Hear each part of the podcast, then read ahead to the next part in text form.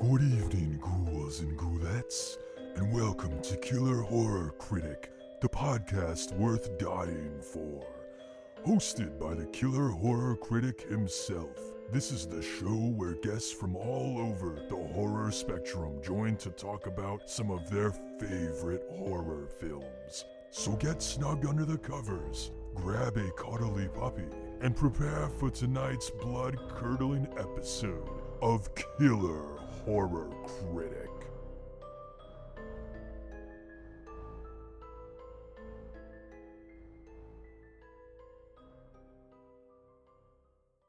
Good evening, horror fans, and welcome to another episode of Killer Horror Critic. I'm your host, Matt, And I'm Chris. and this is a podcast where my wife and I discuss horror films like a couple of drunks at the bar. So, so maybe you never learn anything interesting, but hopefully you have a good time listening. So, today we are kicking off our month-long theme for March, which is bad and beautiful, deadly women in horror. Fuck yeah. And uh, and to start that off, we are going to be talking about, I think, one of the ultimate badass women in the genre, which is Mary Lou from Hello Mary Lou Prom Night 2, the 1987 pseudo sequel to Prom Night. We'll we'll get into that whole deal in a sec, but uh, we do spoil the crap out of these films, but we do a little bit of spoiler free stuff uh, ahead of time, so we'll let you know when we're getting into spoiler territory with that. But as usual, we have our releases for the week. So uh, for this week, and these will all be out by the time you're listening to this. Uh, first up is a film called Lucky, which will be on Shudder, and this one stars Brea Grant. It's an excellent film. It's uh, basically about this woman who finds herself being stalked by an unkillable slasher killer type character, right? Okay. and and basically what she's going through is she's killing him over and over again and he just keeps coming back every night so and it plays into ideas of you know how how women deal with these sort of you know stalkers and issues with men and then police don't believe them and you know stuff like that so it plays a lot into that kind of you know hashtag believe women type of idea right and uh, and anyway, it's a fantastic film. It was reviewed by our assistant editor on KillerHorrorCritic.com, Caitlin Nelson, uh, who you can follow on Twitter at 24th underscore doctor, and that's 24th underscore doctor.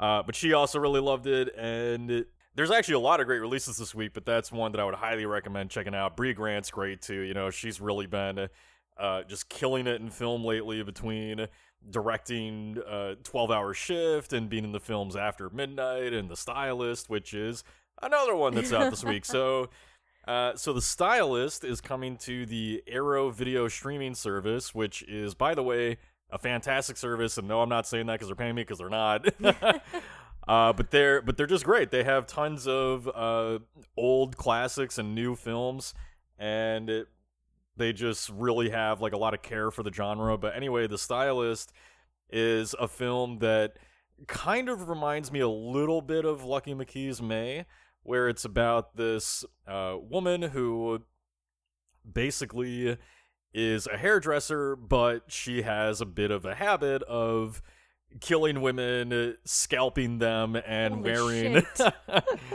and wearing their hair uh, as I don't want to get too into it, but as sort of a way to kind of feel normal, I guess. You know, like she has like huge social anxiety issues and stuff like that. Uh, but it's a fantastic film, really well directed. I really enjoyed it. Uh, directed by Jill Garv- Garviganzian. I'm probably saying that wrong, but, but that's a great film. And this was reviewed by our reviewer on KillerHorrorCritic.com, Amy Lou Ahava, and you can follow Amy Lou at Amy Lou Ahava on Twitter, and that's A M Y L O U A H A V A. Uh, and then lastly, uh, there's a film called Son, which is coming to VOD by the time you're listening to this. And this one stars Andi Matichak, who plays uh, the teenage girl in the new Halloween from 2018. Uh, but it stars her as this mother who was part of a cult, and now she has a son. And it, the film kind of kicks off when she discovers a bunch of these cult members in her son's bedroom, and then What? and then they vanish and no one believes her and then she ends up on like kind of running from the cult, and then there's a thing going on with her son that I don't want to spoil. But long story short, she's basically playing a mother who is having to do some pretty horrific things uh, for her son, and Okay, this sounds like an amazing week of releases. it's a very good week. And I mean, I'm not even mentioning you know a bunch of other things that are out, like Dementer, which is another really great original, unique film that's out now. But uh, but no, it's a great re- a great week for releases. Uh, Son is one that I feel like comes really close to to nailing its premise, but kind of falls just short. And and our reviewer for that, uh, Craig Ronaldo, he also felt similar about that. And you can uh, check out Craig's review on killerhorrorcritic.com. You can also follow Craig on Twitter at Craigers, C R A I G G O R S. But but no, but if you're but if you uh, enjoy Andi Matichak's work and you want to see something that's honestly pretty horrific at times and very bloody and and you're into those kinds of stories, these cultish weird uh, stories, and I definitely recommend checking that out as well. But no, it's a great great week for releases. Uh, so hopefully you find something to enjoy and keep you busy this weekend with the horror genre. But so getting into Hello Mary Lou, Prom Night 2, this is a film that was directed by Bruce Pittman and written by Ron Oliver, who also went on to write Prom Night 3, uh, as well as a bunch of episodes in the Goosebumps TV series, which he also produced. Uh, and he did some Are You Afraid of the Dark episodes as well. Uh, and it's essentially about this girl named Mary Lou who's involved in an accident, which we'll get into, where she she is burned alive at her prom in the 50s, and then come the 80s, she ends up getting uh, released from her spiritual prison and possesses a girl named Vicky. And long story short, kind of goes on a killing spree in the high school. So, uh, it's much more complicated than that, but we're gonna get into that as we go. So continue on our spoiler-free stuff. We every week on Twitter we put up a poll uh, at Killer from Space, kind of getting your thoughts and feelings on the film and what you think of it. So between love it, it's fine, don't like it, never seen it, where do you think the audience falls on Hello Mary Lou? I mean, it's Mary Lou. It has to be love it. Yeah, I mean it's one that, you know, I I have I I get why people don't love it, but I fucking love the hell out of this movie. So So no, love it gets 53.6%. Uh it's fine is 30.4%. Don't like it was 6.3% and never seen it was 9.8. Now, with this poll, I'm actually really happy about this poll because not only does Love It take it, which I think it deserves, Yep. but I'm actually surprised by the never seen it number. I thought that that would be higher. And it, so just just knowing that Mary Lou is becoming a much more seen film with a hmm. bigger cult following is just like great news. I love to hear that this film deserved way more attention Yeah. than it ever got and it feels like over the last few years it's finally kind of starting to get the recognition that it deserves. I mean, it was even recently, you know, made the cover of Fangoria, which is great, you know, so but as far as some of your comments, again, these are all from Twitter. Uh, at narcotic casser one, so that's narcotic C A S S E R, and then the number one says it's the rare instance where an in-name only sequel is vastly superior to the original, and Mary Lou Maloney is at the epicenter of its greatness. Fuck yeah. The original prom night is fine, but the only thing I feel like it has going for it is that dance scene because that dance well, scene is and amazing. Jamie Lee Curtis. and, and Jamie Lee Curtis, but mainly the dance scene. it's pretty phenomenal dancing. I I would say that that is one of the most iconic dance scenes in horror, Right? oh, and it's all that Prom Night Two is missing. yeah. God, if prom night two had an epic dance scene, that'd be fantastic. Mhm. Um, but yeah, this movie, it's it's it's one of those rare instances where sequel far outshines the original. I feel like, and Mary Lou is so fucking awesome. Yeah. Like, I love her. She's amazing. Yeah, so uh, I do really like the original Prom Night, and I know that it has uh, its fans, where a lot of people prefer that one over this one, which I totally get. You know, it's kind of a what do you prefer sort of scenario, right? So, like the original Prom Night, you know, it's a much more traditional slasher. It stars Jamie Lee Curtis. Everybody loves Jamie. You Yeah. know, it's got that dance scene. Um, some of the kills are pretty great. You know, the it, the the killer is kind of like this weirdo glittery ski mask wearing killer, which I kind of love. Uh, so the original Prom Night's got a lot going for it, but I'm I'm with Narcotic Caster and you. Like I love Prom Night 2. I think it's great. Uh, and and a lot of it is because of Mary Lou Maloney. Like the the character herself, the actress who plays her, Lisa Schrage, as well as the actress who plays Vicky, who's possessed by Mary Lou, Wendy Lyon. You know, both of them just do such a great job of encapsulating that character and just I don't know, just like the dialogue that Ron Oliver wrote for her, like the delivery of it all. Like Mary Lou is just such a fucking phenomenal character that you know, in a weird way, is ahead of her time, but not really because and let me explain. So Mary Lou is this character that's like sexually free, you know, doesn't really let herself be contained by men or anything like that. Right? And in the 80s, I mean, that was so rare to see, you know, like this girl who's just confident and does her own thing and and honestly like controls the men around her, you know. Yeah. And and you know, you just you didn't really see like a character like that empowered, you know, mm-hmm. In the 80s and, and I mean even even up until recently that's a character that you don't see empowered a lot. So you know, so she was ahead of her time in a sense in that here's this character in the 80s that nobody really sees a lot of out there doing her thing. But in another sense, she's not ahead of her time because, frankly, it's a character that should have been more prevalent in films a long time before that. Yeah. So, um, but anyway, so thank you, Narcotic Cast, for the for the comment. Really appreciate it. Uh, next is at Nutella Nate. So that's N U T E L L A N A T E. And they say a blazingly, I, love the description of it, a blazingly imaginative mashup of Carrie and A Nightmare on Elm Street. It's the rare follow up that improves upon its precursor, chiefly because it has the balls to break free from the shackles of a conventional sequel. Right? Like, look, it's it's what I really like about this film um is the fact that we are getting all of these interesting different additions to it. And the fact that this feels more like you know, Halloween was in, originally intended to be an anthology and it didn't really work because everybody loved Michael Myers so much, but Prom Night succeeds in it. Like I really like that that's how they chose Well, to go with it. Well, succeeds is used loosely here because I've only 'cause- seen 'cause the, the- first two. the the prom night franchise was never very successful you know outside of the first one and I, I actually don't know how well the second one did but i can't imagine it did very well Mm-hmm. but maybe it did i don't know uh, but the prom night franchise itself not not so much you know a- after part two everybody kind of forgets about the, the sequels that followed because there are more. I think there's like four or five prom nights.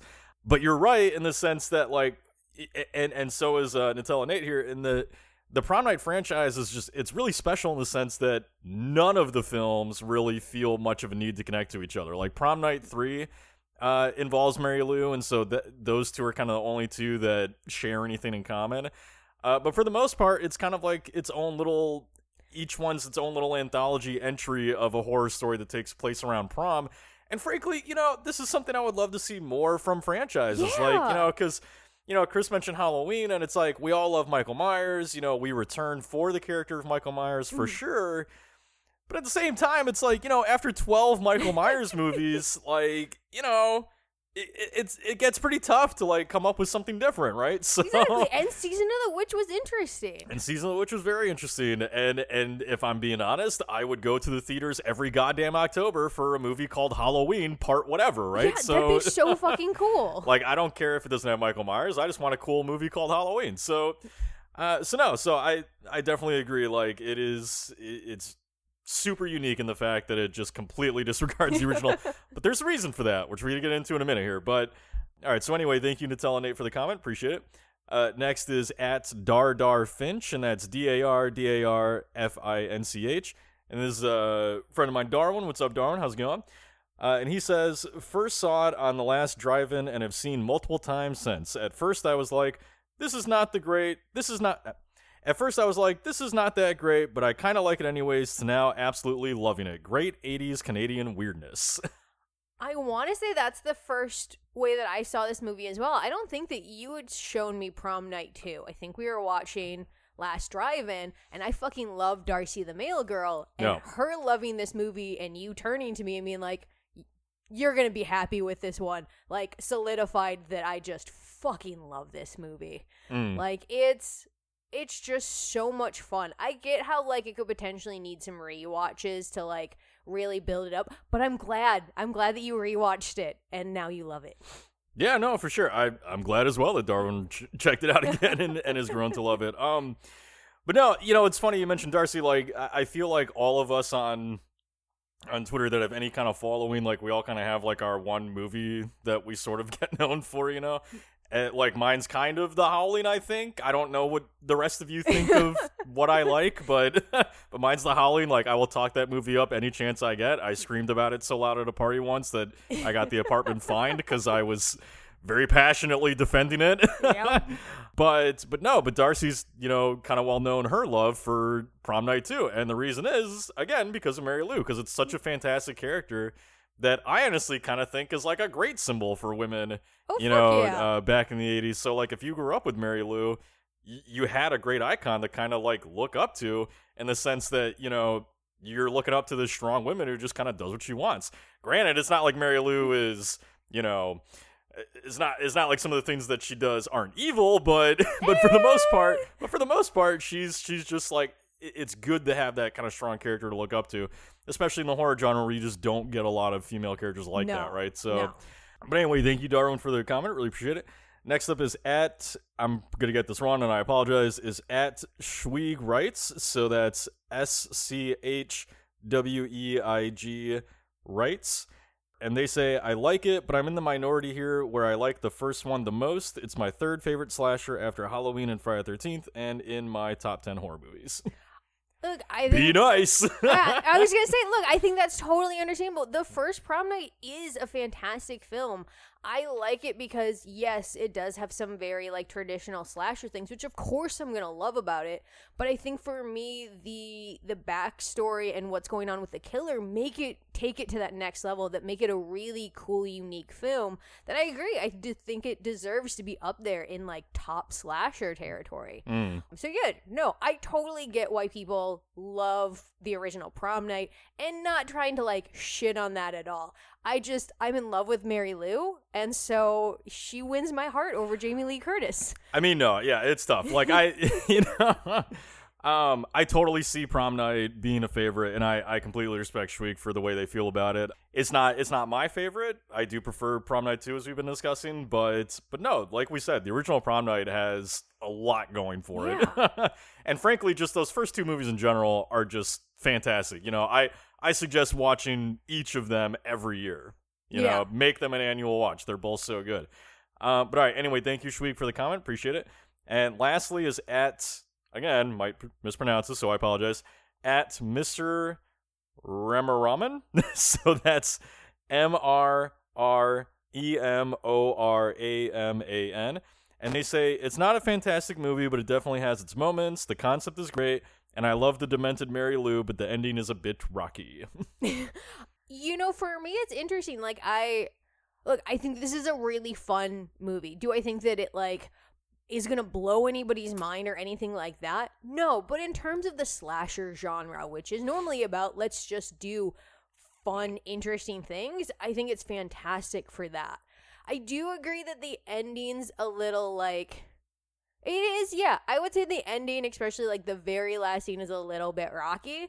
Um, obviously, don't want to get into any spoilers just yet, but No. yeah, I I agree with that. That the ending's not as solid as it could be. Uh, so here's what I'll say. So you know, first of all, I I love like if, if you're a listener and you're on Twitter, like I love getting comments that range from everything. So don't always feel like you just have to give us positive comments. I like I like hearing these comments where it's like I don't really like the movie that much, you know, Yeah. and, because it gives us more to discuss. So. You know, I will say that with this, I completely understand why Mary Lou might be looked at as not being that great of a film because if I'm being honest, you know, a thing with Prom Night 2 is that, you know, is it super well made? Not really. you know, like it's it's definitely got its flaws. Not all the performances are great, you know. It's not it, it's it's very strange. It was heavily uh cut and and you know it feels that way at times like it feels like there are scenes missing Mhm. you know, it wasn't like the the best production, you know, let's put it that way. So so like I totally get why it's looked at as not being a great film in terms of, you know, like the technical elements of it. I just think that, you know, I think I think the appeal of Mary Lou again all comes down to the character of Mary Lou herself. Yep. And, and it also comes down to like this this genre of film that that there's not like a, a plethora of entries in, but that I just super love, which are these which are these kind of like more queer leaning horror films that deal with sort of like a dreamscape type atmosphere, you know, and and like a couple others that could be included in that are Slumber Party Massacre Part Two and A Nightmare on Elm Street Part Two. You know, all three of these movies kind of deal with like. Uh, at least in my opinion, which we'll get into later, kind of deal with like queer anxiety in different ways, and Yeah. and they all sort of have like these really dreamy, kind of nightmarish, just atmospheres plus villains that you know are very much like dream demons. Like Mary Lou's kind of a dream demon, Right. So is the Slumber Party Massacre villain, and of course Freddy Krueger in, in Nightmare Part Two. So, so I just I really love these kinds of movies that just go completely out there. And, and just really kind of get into some of this uh, more repressed stuff within some of ourselves and society in general. So, but anyway, so thank you, Mr. Remaraman, if I said that right, for the comment. Really appreciate it. Uh, and so we also like to do a tagline versus the film before we get into spoilers here. Uh, just kind of getting the tagline and what we think of the film overall. So uh, there were many taglines for Mary Lou, but the one I chose is the one on the poster. So the tagline is Mary Lou wants to be prom queen, even if it kills her again. so what do you think of the tagline? What do you think of prom night 2 overall? Look, I mean, so for the most part, I agree with that tagline. Yeah, Mary Lou does want to be prom queen, but even if it kills her, fuck you, buddy. She's gonna kill you first. Like she will take out anybody who stands in her way of getting that crowd. Indeed. Look, I obviously love prom night two. Like, I look, it's something that we already talked about. We're gonna keep talking about. It all comes down to Mary Lou, and I will say, Mary Lou is one of the handful of horror movie villains that I will die for or be killed by. It's a very small list. I wouldn't mind being killed by Mary Lou. God, I, I mean, it's gonna be violent. It's gonna hurt like hell, but I don't know. Maybe I get a kiss out of it first. You know? right? Yeah, like, look, anytime I can bask in the shine of Mary Lou, I'm gonna be happy. It's like being killed by Candyman. You know, like Right? if if I have Tony Todd's, you know, much more honeydew voice than mine, which you know I I like to think I have a nice voice, but but but if I can be killed by that, you know. That's fine. I mean, I'm getting a hook through my intestines, but As you long know. as he talks to me first, I don't I don't care what happens after that. Right, exactly. So same with Mary Lou. You know, if I get, if I get, you know, it's there are worse people to be killed by, right? So, um, but no. So as far as I feel, like, you know, I I like the tagline. It reminds me very much of kind of like a. It kind of reminds me of like a novel tagline. Yeah, you know, like, if, a pulp like, novel. yeah, like if you're reading like a like a pulpy young adult horror novel or something, it kind of reminds me of that, which Uh-huh. which is another uh, sort of vibe that Prom Night Two has that I really like. Uh, but so I like the tagline, and I obviously love Prom Night Two. I've been saying that for the last 25 minutes, but we will continue to keep saying and it. And I will continue to say that. But you know, so I just wanted to give like really brief note on Prom Night Two for those that are kind of confused about why it's called Prom Night Two. Uh, so this film, you know, this happens a lot actually in the industry, and it's kind of surprising how often it does happen. Hello, Mary Lou, Prom Night Two was not originally supposed to be a prom night film. It was written and shot as uh, under the title "The Haunting of Hamilton High," and what ended up happening is Samuel Goldwyn Films they acquired it and then decided to make it a sequel to their film Prom Night. And so then there was, uh, I, I don't think it was heavily reshot, but then there were reshoots done to connect it vaguely to the original. And, and you know, the vague connections are, I think, the the high school name and you know stuff like that. But but they're very minimal. But no, I, I think this movie is fantastic. I highly recommend it, and I can't say enough good things about it, which we're about to do for the next 40 minutes. So, uh, so that being said, uh, we're gonna move into our break now. When we come back, we're going to spoil this film uh with with complete disregard for for your feelings on having not seen it. So if you haven't seen it uh please go check it out. I do believe it is still streaming on shudder at least here in the us uh so check it out there if you can. Otherwise we will see you in a second. If you've been enjoying killer horror critic please make sure to head to itunes and leave a review and rating as this helps the show get noticed by others and would be a huge favor to me Also, make sure to check out my Patreon, where you can receive access to exclusive content, such as bonus questions for each episode, extra episodes, and more. To find out details, visit www.patreon.com slash killerhorrorcritic. Thank you so much for your support, and I hope you enjoy tonight's episode.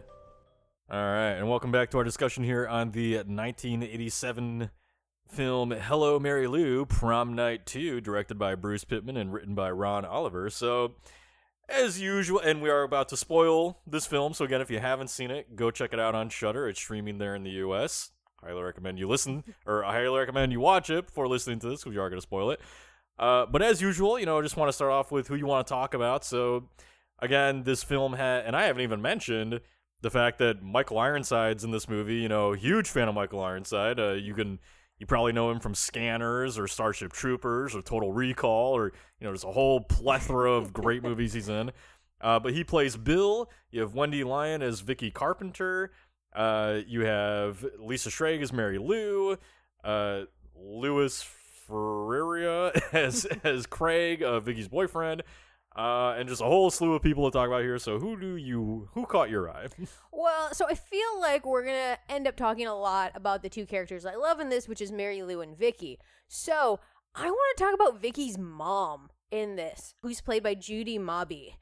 She is the quintessential horror mom, and I think it's really interesting because if you ever have moms in horror films, for some reason they're always bad. They're always terrible moms, and for this, this actress, this character, we only get like three scenes with her, something like that. Like she's for me what I find a fascinating character because we're used to getting these very like controlling religious moms, which is who she is. But there's this added level to it where she is like the iron fist dictator of the family. And I feel mm. like hmm. we don't see that as much in a horror film when there's still a dad around.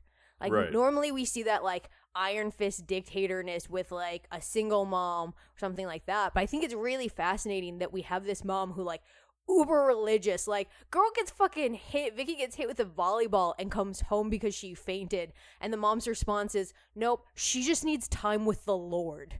Like, that's well, the mom we're dealing with. yeah, I mean, she's definitely got a bit of uh, of Carrie's mom syndrome, right? right? So, uh, so first of all, you know this uh, this character's uh, Virginia Carpenter, played by Judy Mabey, uh, which fun thing that you might notice if if you pay attention to the credits of this movie is that this was kind of a thing that happened a lot in the 80s and I sort of wish that film still did it but I think I think a lot of filmmakers think it's just campy and corny now. Uh, but but a lot of the characters in Prom Night 2 are named after very prevalent genre directors. So like you have Vicky and her mom their last name's Carpenter, obviously yep. John Carpenter. You have another character named Kelly Henenlotter, who's named after Frank Henenlotter, who did the film Brain Damage. You know, so just just kind of fun if you want to go through the credits there and try to figure out who you think characters named after. but, um, but no, yeah, you know, Virginia is an it's an interesting thing in that you know I I would I would combat the idea a little bit that you never see these sort of like dictator mothers with a dad around. I actually think that, that was kind of a common trope. Really? Uh, in movies, yeah, because because you know, it, I don't know. Let's just put it this way: it, it just feels like uh, dads a lot of the times in these movies they they get the sort of like soft treatment you know like yeah. the, the men always get this treatment of like no it's not it's not the men who are uptight and stern it's always the women it's you know always so like the moms so like I, I do think that that was more common than than you're letting on to but the thing that i will say is you know going with that commonality is that i do find it interesting that there is just a, a long list of films which star women that deal with a a mother like that that have any sort of role with the mother where the mother is just like super strict and religious you know right? like carrie's another one of those you know she she's this interesting character where like i feel like a lot of times where we do see films with a a female protagonist they typically do have a mother that's like very strict and stern and is against like everything they're doing almost instead of right? supporting them. Like this is a really big theme in the 70s and 80s, you know, as we saw with uh, Carrie White's mother, you know, and others like that. So, so I, you know, it just makes me think back. Like we talked a little bit about this when we did our our mothers, our, our mothers in horror theme. But you know, it's something that I noticed in my own family growing up, and, and I know you probably went through similar things. Well, not probably. I know you went through similar things with your mom. You know, it, it, it touches on this sort of concept of like it, it feels like in households it's always like the sons against the fathers and the daughters against the mothers like there's always some there's always like some weird primal like fights going on there between like like like uh, uh, maybe fight's not the right word but like a weird primal competition for dominance Yeah. between the women in the family and the men in the family and i never understood it and i wish that it would like be erased from movies because i think it sets a bad right. like example you know I just want it gone. Like I just want like I want nice moms. Like it's this weird thing where like I feel like you watch sitcoms or anything like that and your moms are the nicest people. Like they're super soft and they take care of their kids. Then you get to horror and all the moms are like Fuck you. Here are our very intense rules. You're going to go to church now. I don't give a shit if you just got a concussion. Well, I mean, part of the reason for that, though, is you know horror is always touching on the darker sides of life that we don't really talk about. You know, that's like you're not, yeah, you're not gonna watch a sitcom and the mom's just like completely awful, you know, and it's just like a horrible monster because sitcoms are trying to have fun. They're not, But- they're not focused on like talking about the real shit we all go through. But she's already dealing with a possession in Mary Lou. She doesn't need a shitty mom, too. Just give our main I- character a break. I, I, I do totally get that. It's you know it it's it's a thing that I that I would like to see less of, only because I think that we do need more like you know good examples of home Mm-hmm. life. But that being said, again, it is the horror genre, and and you know I don't really think it's exaggerating in the sense that that kind of seems to be the vibe. Like my sister and my mom were constantly this way, you know, like they were always battling it out Mm-hmm. for, you know, like my mom was really strict with my sister, and my sister fucking, you know, fought with my mom all the time. And then it was the same way with me and my dad, you know, like my mom was the one that I came to for help growing up, and now it's my dad. But, you know, when we were kids, I, you know, me and my dad fought all the time. So, like, so no, I just think it's interesting that it's in there. We're going to talk a little bit more about the religious stuff in a minute here. But before we do, I just, of course, have to mention Michael Ironside as Bill in this movie. and the reason I want to talk about him, other than him being the great and wonderful Michael Ironside, is that, you know, so Bill plays this character who is the, I guess, boyfriend of Mary Lou in the 50s Yeah. when this whole prom incident happens. And, you know, it, at that time, he plays kind of like a dorky dude, and then he's Hmm. kind of a dorky dude as an adult, too. And, you know, a couple things that strike me about this character. One is that it's it's like a weird turn for Michael Ironside because, you know, Ironside typically plays very dominant, villainous characters. You know, like Hmm. he he's typically like he's the villain in Total Recall who's just this total, you know, mean asshole. Uh, does whatever he wants kind of dude. And and it's the same thing a lot of his other movies you know scanners he's running like a whole fucking outfit of scanners right? And he he always plays just like very controlling uh confident men. And it's interesting to watch this turn with him in prom night 2 where even though he's kind of a villain because he's the one who accidentally sets mary lou on fire with a fucking uh, i don't remember like It's supposed to be little- a stink bomb. yeah, a stink bomb that accidentally sets her dress on fire. Even though even though he's a villain in that sense, he plays like a really just kind of like spineless dorky bitch, of a dude, right? So so it's just like it's an interesting turn for him, you know? Like it's it's not it's not a side that you see of Ironside too often. Like No. he still he still has his typical I'm vaguely psychotic, you know, I'm gonna kind of shoot presence a teenager. as as he does later. yes, and we are in spoiler territory now. Um, but but he's still but it's just not something that you see often with him. You Mhm. know, where he's just like he's really he really struggles as a character, and you just don't see Michael Ironside play that that often. Uh, but then I also just want to quickly touch on the fact that Bill is this guy, and Bill's. You know, I don't understand what the hell Bill was thinking after he catches Mary Lou sleeping with another dude, and he decides, okay, I'm gonna get back at her by throwing a stink bomb down on the stage And I mean, let's not even get into how flammable Mary Lou's dress is, because holy shit! I mean, 50s like unflammable your outfits you know uh let's get some flame retardant on that shit but but you know he he does that but i think it really says something about bill's character that he knows he's responsible for mary lou's death Yep. and yet not only does he become principal of the school that he went to and that he murdered her at but he keeps her belongings in a trunk in the basement and seems to have a sense that there's something wrong with those belongings, you know? Yeah. So so to me, to me it's just like he feels guilt over her death, but you also get the sense that Bill feels a sort of possession over Mary Lou Oh fuck by- yeah, he does. by by keeping this crown and this outfit in this locked trunk in the basement, you know, where only he knows about it, right? So so it's just it's really interesting and we're we're definitely going to get more into like the way the way Yeah. men treat women in this, but but there's totally that possession element there. yeah, I, I have issues with Bill. I As am- you should. Yeah, Bill's not a character I- we're supposed yeah. to feel bad for. yeah, I, I kind of view Bill more as the villain of this whole piece.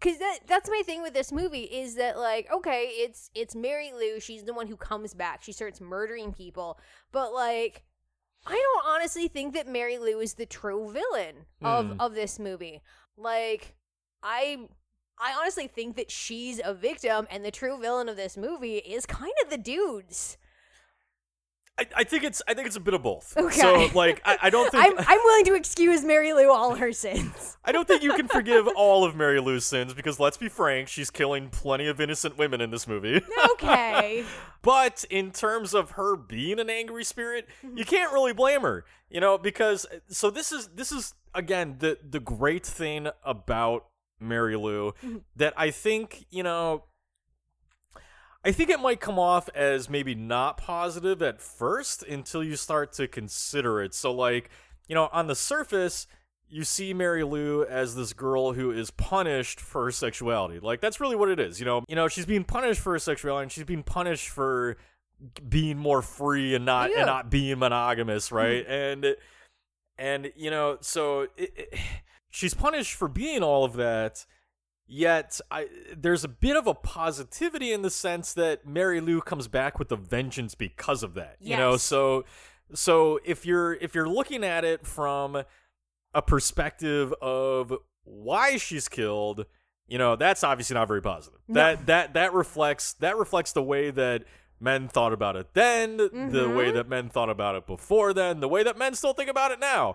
You know, like men men still are little bitches and Little get bitchy. and get uncomfortable with with women who are sexually like strong and confident, right? Exactly. Girl tells you no. Girl sets down her boundaries or anything like that. Boys go cry in a corner. Look, that's my thing with this. Like, with her death, I know that it's like.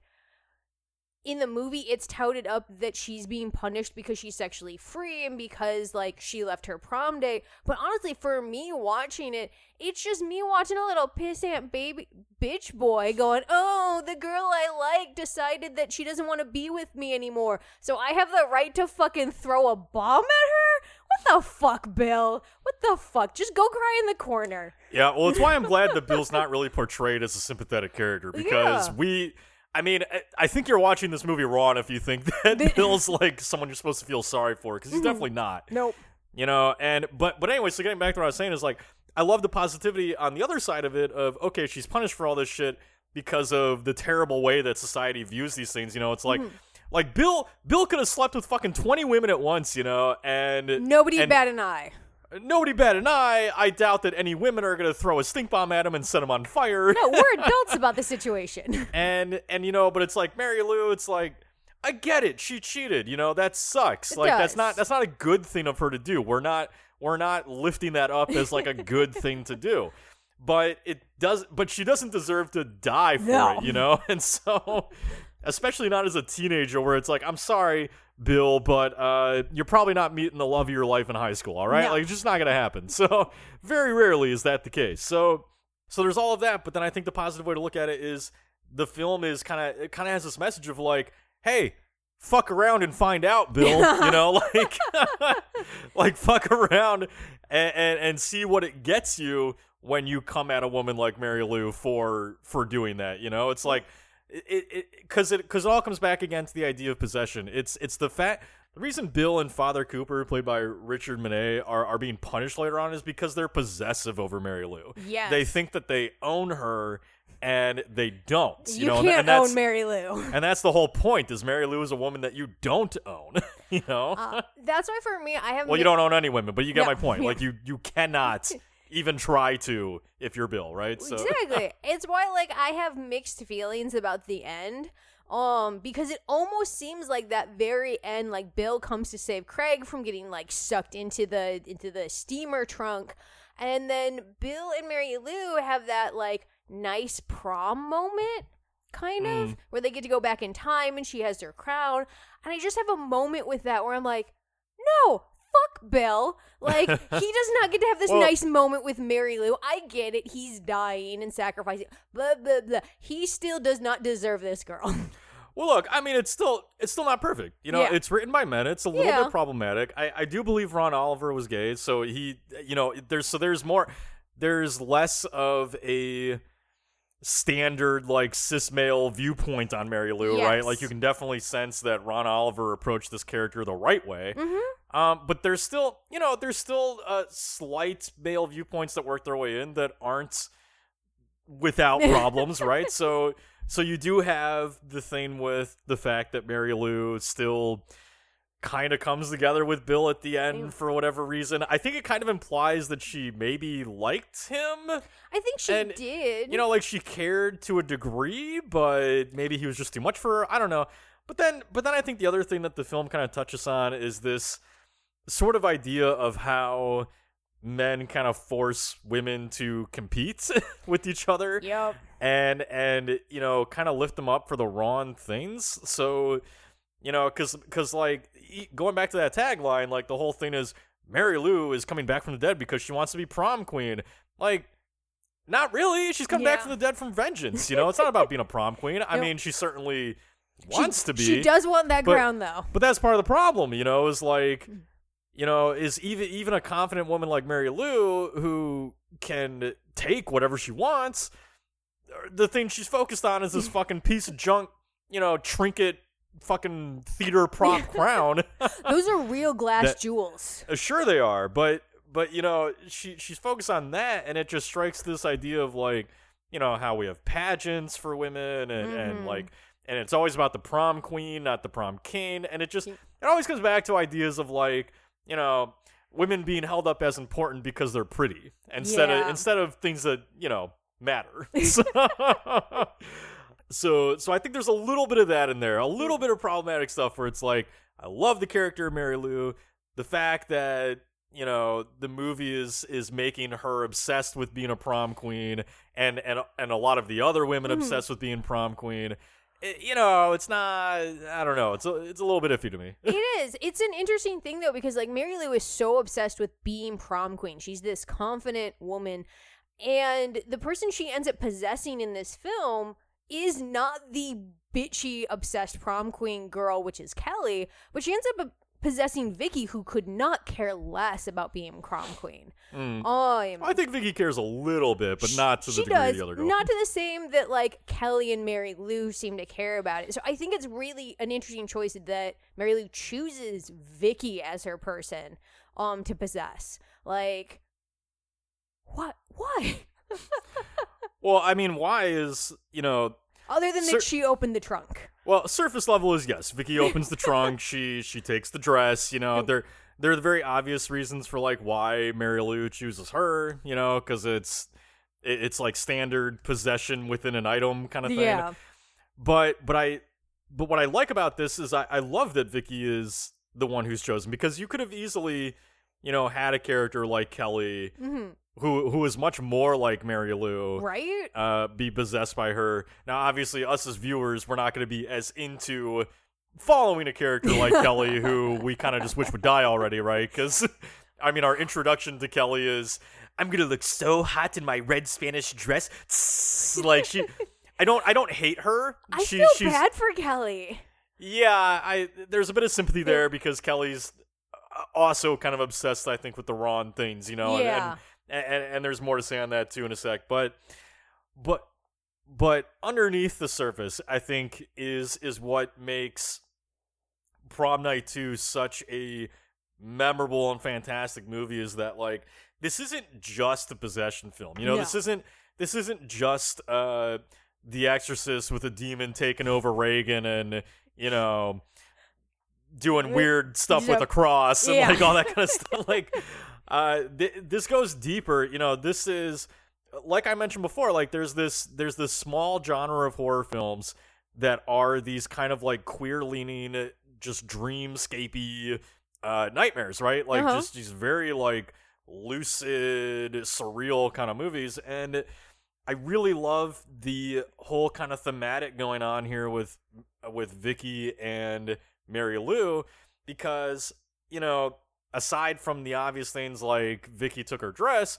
i like to imagine i like to imagine that mary lou sort of chooses vicky because she she honestly seems like she could have chosen anybody you know Yes. because because I mean you have you have the attachment to the crown. Mhm. Mary Lou doesn't really seem all that contained. She kind of No. seems like she can do whatever she wants. Yeah, she goes wherever the fuck she wants. so so I like the fact that she chooses Vicky because Vicky is the sort of opposite of Mary Lou. You know, she's Mhm. very she's very sexually repressed. She Yep. she's honestly repressed in like almost every way possible. Oh yeah. Uh, our I mean, our introduction to Vicky is she's standing in front of a mirror, doesn't really seem very confident in her Mhm. looks or herself. You know, She doesn't uh, speak up for herself. doesn't speak up for herself. Lets her mom boss her around. Kind of lets others boss her around. Yep. She's bullied by the other girls like Kelly, and you know, and, and she's very like all about God and you know like like even her boyfriend Craig like he give you know of all things that he could give her he gives her a cross as a gift you know which Worst present which who- ever. which teenage girl doesn't want that right Ugh. just like a pretty cross to wear and hey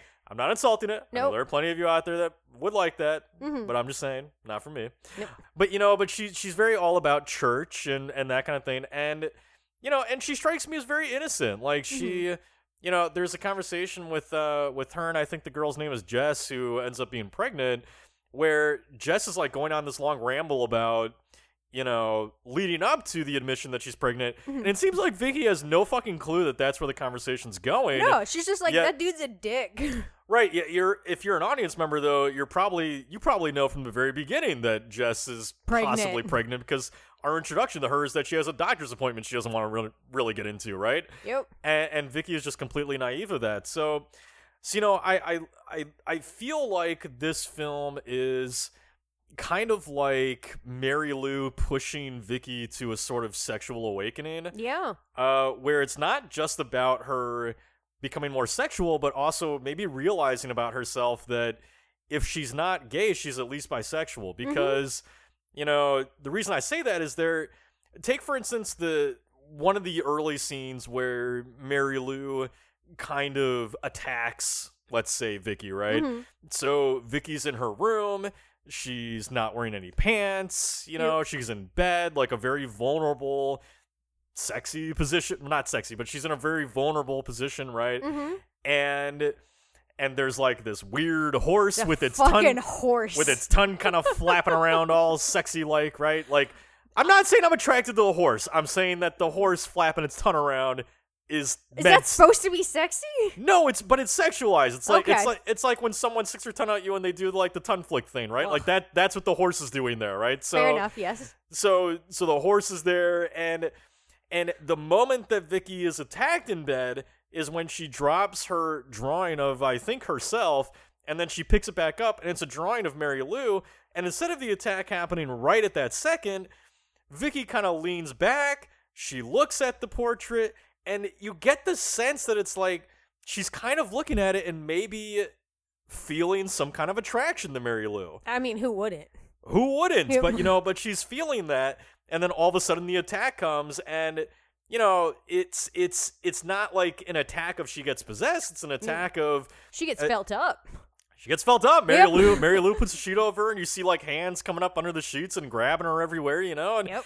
it, it's just very much like Mary Lou is almost kind of trying to get this repressed sexuality, this this you know maybe untapped realization inside Vicky out. You know, she's trying to like bring that out.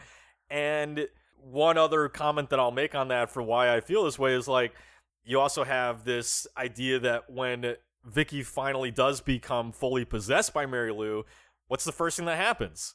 She gets stuck in the trunk and she comes out fucking naked. Yep. You know, it's it's highly sexual. like it's she didn't need to come out of that trunk naked. She just is. Things And- happened in that chalkboard swimming pool. They may have, you know, but she comes out naked. She and all of a sudden she's sexually free. Mm-hmm. She's going into the shower and like feeling up the other girl in there, you know, and and that whole scene is her stalking her naked. Like all of a sudden Vicky's confident. She's kissing this girl. She, you know, it, it's like suddenly she is giving into these feelings that maybe were repressed Yeah. beforehand. You know, so I, it's the thing that I love about it is like, you know, with Mary Lou, I definitely think that Mary Lou is is bisexual, and I definitely think that Vicky is bisexual, just because like look, the amount of time we spend with her boyfriend. They do not act like a couple, like not in the sense that we normally see with movies. They're oh not, yeah, they're not all over they're each other. They're not your average teenage couple. like I would almost make the argument that maybe they're both the only two gay kids in school and they haven't come to terms with that yet so they just partnered up to like keep everybody else away from them cuz Craig doesn't seem super interested in Vicky Well, either. but I, and I don't think either of them have acknowledged that. Yeah. I think it's just how they I- might feel internally, or maybe don't even know that they feel that way internally yet. yeah, I I think that's a lot of what this movie is is coming to terms in like most high school, coming to terms with who you are and figuring it out and it's not always the most pleasant nice awakening. Sometimes you got to get shot by a fucking 30-year-old like possessive man to have that like inner being just rip itself out of your chest. Indeed. you know, and so and it all kind of strikes back to two something that I think that was interesting that was going on with these movies in the 80s and going back to A Nightmare on Elm Street Part 2 and Slumber Party Massacre Part 2. Weird how it's always part 2s. Yep. You know, now that I'm thinking about it, it's always part 2s with this weird It's because they, they want to suck you in with the first one and be like, look, here's here's an entirely straight cast. Oh, you're back for number two. Okay, we're gonna talk about some gay shit now.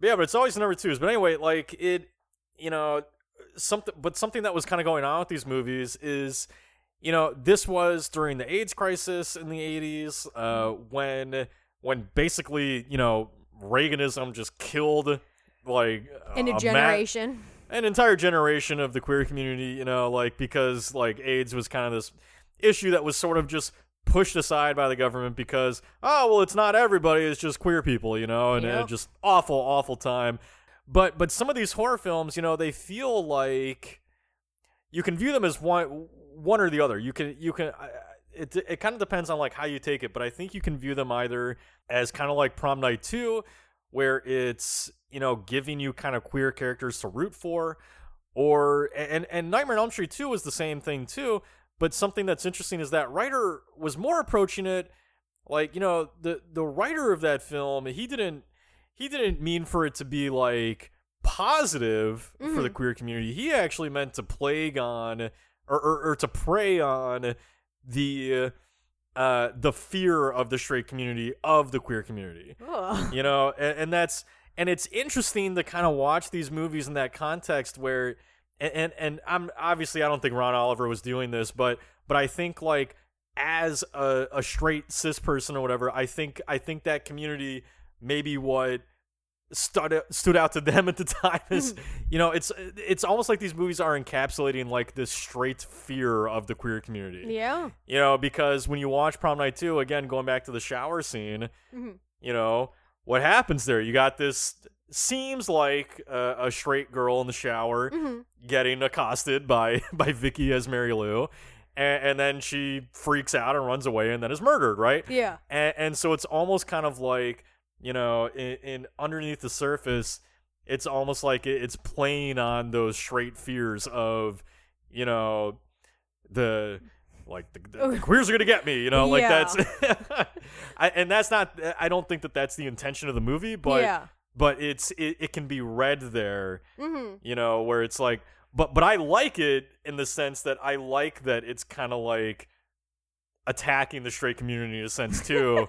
and being like, "Hey, fuck you for thinking I'm the monster," right? I am Like, definitely you're gonna- down gonna- for that. Like you're gonna think I'm the monster, then fuck you, I'll Yeah. be the monster. You know, Yeah. So, like that's kind of how I view it. But Mhm. I don't know. I would make the argument that I want to see it's Monica who's in the in that shower scene. yes, Um, I almost take it as Monica running away from her own feelings as well because That- she's that beginning when they first start kind of like Vicky starts kissing her. She's not opposed to that. It's only Yeah. when like because Vicky doesn't really do too much. She kisses her like a couple of times on the face. So I'm gonna go with the argument that Monica just hasn't come to terms with the fact that she finds her best friend fucking sexy as hell. and that's that's totally that's definitely there too. That's totally possible. I'm not I'm not I am not making an argument Yeah. for the fact that the movie. I, I am not making an argument for the idea that the movie is about straight fear. Mm-hmm. I, I'm more saying that I almost see it as like an attack on straight fear of the queer community Mhm. in the sense that, you know, like I said, like I view it more as as Vicky and Mary Lou kind of being like, fuck you, you're gonna think I'm the monster. I'm gonna be the monster for you then if that's how you're gonna treat me, you know? Like that That's fair. that's more how I see it. But Yep. but it definitely plays like for a straight audience, I think it played at the time mm-hmm. a- as that was part of the appeal of the horror is I think that straight audiences probably viewed stuff like this this way. Yeah. Because that, because again, that's what the Nightmare on Elm Street 2 writer meant to do is Mhm. is prey on those fears, you know. So, but anyway, so kind of getting into that, like you know, this film does have a, a very heavy religious theme as well. So, what are your thoughts on like the way that religion's kind of being used here? I I kind of feel like this whole movie is kind of making fun of the ineffectiveness of religion and prayer and stuff like that. Um, because like we're opening the movie on Mary Lou just taking the piss out of a preacher, like because it opens on Mary Lou just being like, you know, doing confession, confessing all of her her sins. Like her fucking sins are the fact that she was disobedient to her parents, she had some sex, and she said some swear words. Hell, hell, demon. Well, and goddamn, and all that kind of stuff. And the priest responds like, "Those are very grave sins." Like, motherfucker, no, they're not. That's being Yeah. a teenager. yeah, no, grave sins are murdering. Grave sins are not having sex. I like the idea that she's just like, "Oh, you think those are grave sins? I'm gonna show you some grave sins." But yeah, that's that's kind of my viewpoint on it. Is that like it opens and is trying to showcase throughout the movie like. Look, this stuff it just it doesn't do anything. It doesn't stop anything. Like the fucking priest, Father Cooper, he tries to exorcise the whole town. I Like st- I still don't. I don't know where you're getting that Well, from. 'cause He's not he's trying to exercise the town. He's trying to get rid of Mary Lou's spirit from Vicky. I know, but like Vicky's not there. He's just in a church by himself. Like that's not need, effective. She doesn't need to be. It's I- like it's like voodoo. You know, you just take someone's hair and then you curse them with that. I don't think that's how. I don't think that's how Christianity works. I know that's not how it works. I'm just making the point that she's not. He's not trying to exercise the town. He's trying to exercise Vicky. I still think that his way of going about it is just super ineffective, and that's. What'd you want him to do? Kidnap Vicky and? well, if you're going to do an exorcism scene, you should at least have the person there. All right, whatever. So I don't.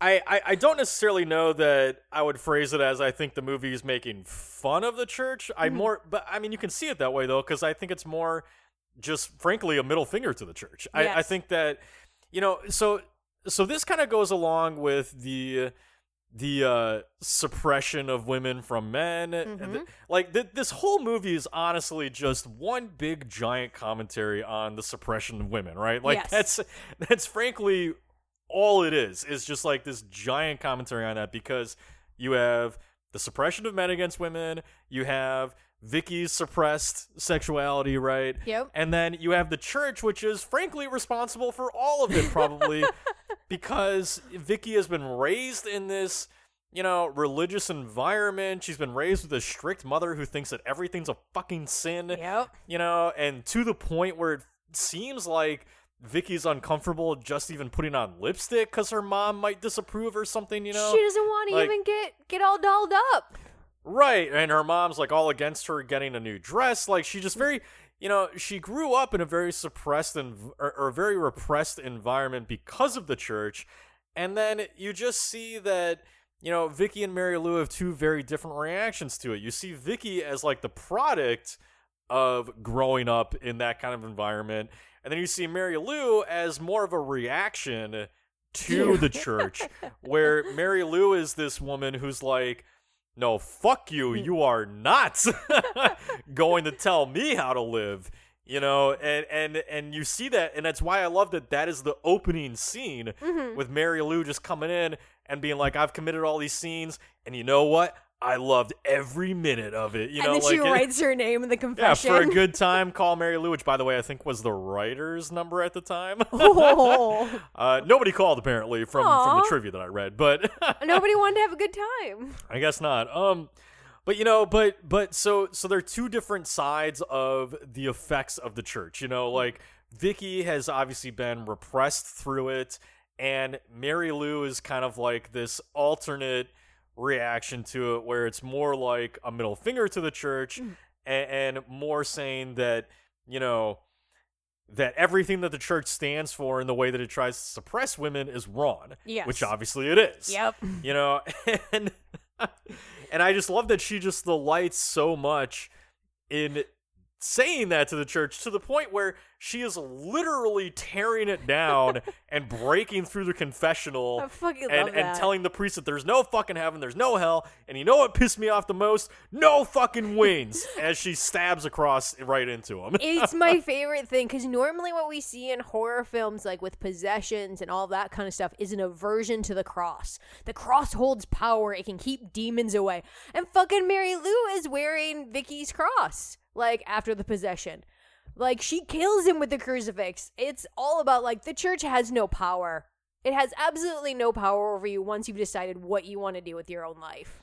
Well, but it's a commentary. Like again, it's you know this is why this is why I love Mary Lou taking over Vicky and and you know a- allowing her to find the will to break out of this suppression, because you know when you look at movies or, or even just real life, you know it's always the church suppressing women for their sexuality and mm-hmm. professing the and suppressing the queer community for their sexuality. Yep. You never you never see stories or, or see real life of, you know, the church suppressing straight men Yeah. for the sexuality.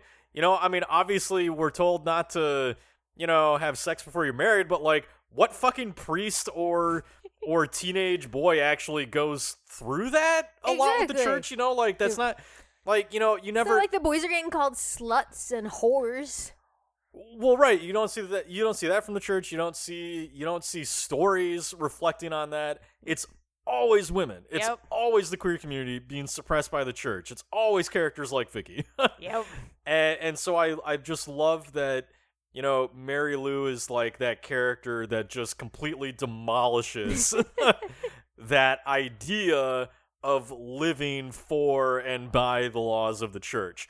And and to go along with that, you know, if you look closely, I I do kind of love too that and I'm not sure the significance of it, but I do kind of love that the two times that we see Mary Lou kind of getting it on. the mm-hmm. first time is in the opening with the prom scene and as she's getting it on, there's like a whole wall of painted fire Yeah, it's all fire. next to her. And then later on, towards the end, when she, I think, has possessed Vicky at this point, she's getting it on with uh, Craig. And right before the camera pans over to them, you see a drawing of a devil. so, so I don't know if that's the film implying that she's satanic or or what. Or, but the ultimate point is she ain't for the fucking church. you know? and, and again, I just I just love that it's all about breaking through that suppression with her. But No, yeah, she is such a fucking badass. And what pisses me off is that we don't get more Mary Lou after this. yeah, you know the so the thing with that is like we do get more Mary Lou in Prom Night Three, which I mentioned earlier. But but this was a character that we did deserve more of, and and it and it really is a shame that we didn't get more Mary Lou because you know. And it makes me think that like it has to be because she was a woman, right? Like Yes. it I hate to say that, but it's it's it's how it feels, you know, because it's not like prom night wasn't successful. Mm. Again, I don't know how successful prom night 2 was. It did kind of get buried, but part of me wonders if it got buried because it was all about women An gaining awesome lady, confidence yeah. and, and breaking out of the suppression shit, right? You know, and, and having this awesome character, Mary Lou, like it felt like it got buried, and it, you know. I- I've always been of the mindset of I could have gone with ten Mary Lou films. I don't care. Give me all the Mary Lou films, you know but part of me definitely thinks that like that character might not have become as popularized simply because she's a woman. Because you know, you look at other characters like like Michael Myers. Michael Myers ain't that fucking interesting, all right? Like Michael Myers. I don't get me wrong, I love Michael Myers, but it's not an interesting character. It's just just some dude who walks around quiet in a mask. Like it's not that interesting, you know. But but we got fucking endless Halloween sequels and endless Jason Voorhees sequels and endless Candyman sequels and e- just endless every male slasher villain you can think of. You know, we got we got fucking eight Leprechaun movies.